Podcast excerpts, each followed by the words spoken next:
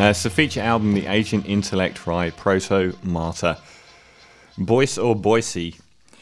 Uh, it's still unconfirmed. Uh, this so it's one of the most interesting developments over the last 25 years in climbing has been the element of hand holding, as it's called in, in some areas, where very, very proficient climbers uh, run agencies where they will fulfill the dreams of very well-heeled people that can pay sixty, seventy thousand dollars to be part of a group to summit something like Everest. And one of the effects of this has been for a much lower standard of climber to be on the world's biggest peaks, and also a vastly higher number of climbers.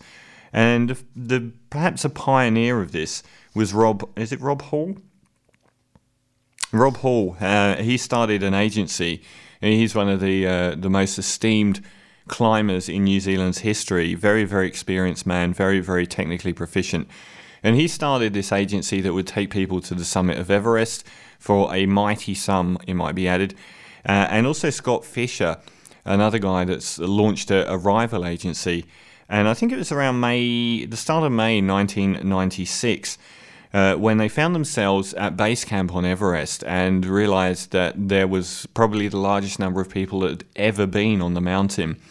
And given that they usually work around windows of opportunity that's based around the weather, which is extremely inclement in those parts of uh, the world at that altitude, it makes everyone want to go at the same time. And, and with mountains like Everest, there are passages that are become bottlenecks, and the actual part of summiting itself is incredibly dangerous because they leave at two in the morning and they have to reach the summit and leave the summit by a certain point in the afternoon.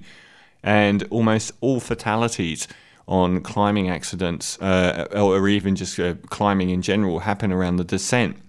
Um, it's where things start to go wrong. It's where people lose concentration, uh, and people are often killed by uh, acts of God like rock slides and avalanches, as well as the fact that they're often not as qualified as the people leading them. And on this particular day, these bottlenecks mean that those precious hours and even minutes that they're due to summit get pushed back further and further, making the journey back down the mountain that more treacherous. And in this particular event in 1996, uh, when both Rob Hall and Scott Fischer's agencies both summited the mountain, they were incredibly late very, very late coming back down, with Rob Hall actually going back up the mountain with one of his own, uh, the members of his troop that had got there very, very late and uh, agreed to return to the summit just with him. And, and at this point, they were already far too late to make it back to base camp before nightfall, which would often leave them stuck on the mountain above what's called the death zone, above 8,000 meters, where, as it points out in the film, your body starts slowly dying. They have oxygen with them, but they can't actually take enough oxygen just to breathe oxygen out of a bottle. So it leads to all manner of problems, including uh, the overnight temperatures uh, causing a great deal of um, frostbite and, in this case, death. And in this case, once they began descending the mountain, out of nowhere, a freak storm came through uh, and ended up killing a large number of these people on the mountain. It's been immortalized in a number of novels and now it's been um, actually made into a film called Everest by Baltasar Kormákur, and um, it follows literally the the ascent to the summit from base camp with a smattering of real world relationships thrown into it.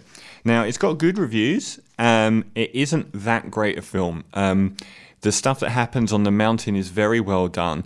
Uh, one thing that I really thought stood out about this movie was the physical exertion of climbing uh, and the physical exertion of being above 8,000 meters where there's virtually no air to breathe.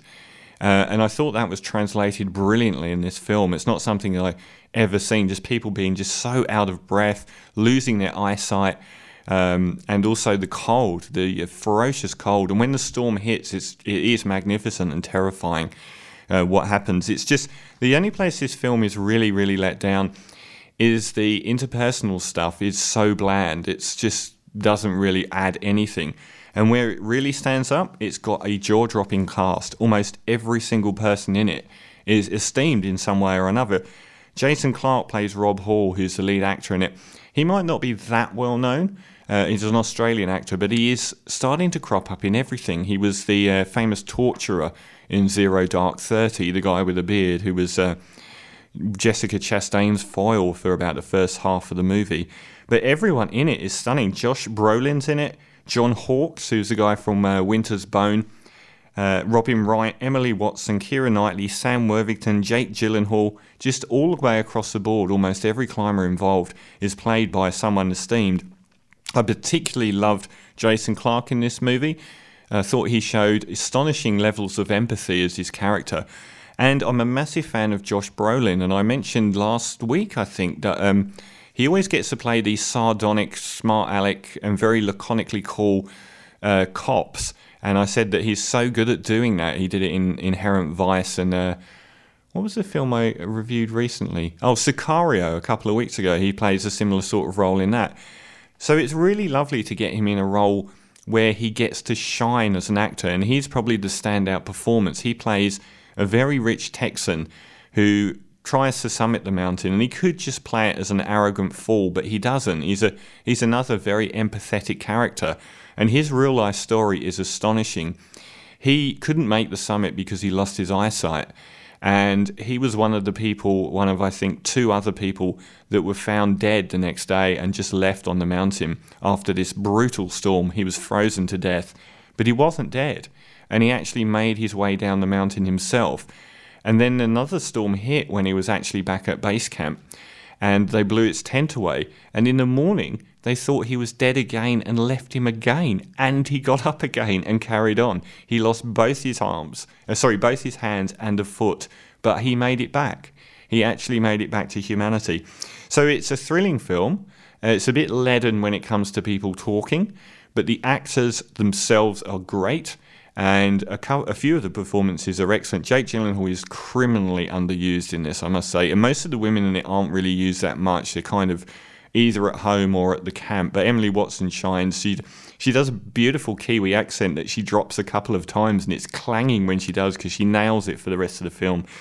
But well worth watching as a, a good piece of uh, thrilling entertainment. You get some great footage of Everest, and you get a real sense of how dangerous it is.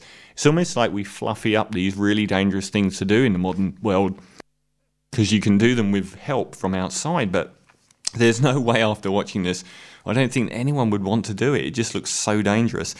So I'm going to give Everest, uh, I'm going to give it seven and a half out of 10, mainly for the cast and for the mountain itself and the story, which is uh, highly disputed, by the way, as there's been uh, numerous books and counterbooks alleging that different things did or didn't happen. So, uh, a fascinating look at the 1996 disaster. At the time, the most amount of people, I think 11, that were killed on Everest has been surpassed twice now. You're with Julian on the brown note, and what have we got next?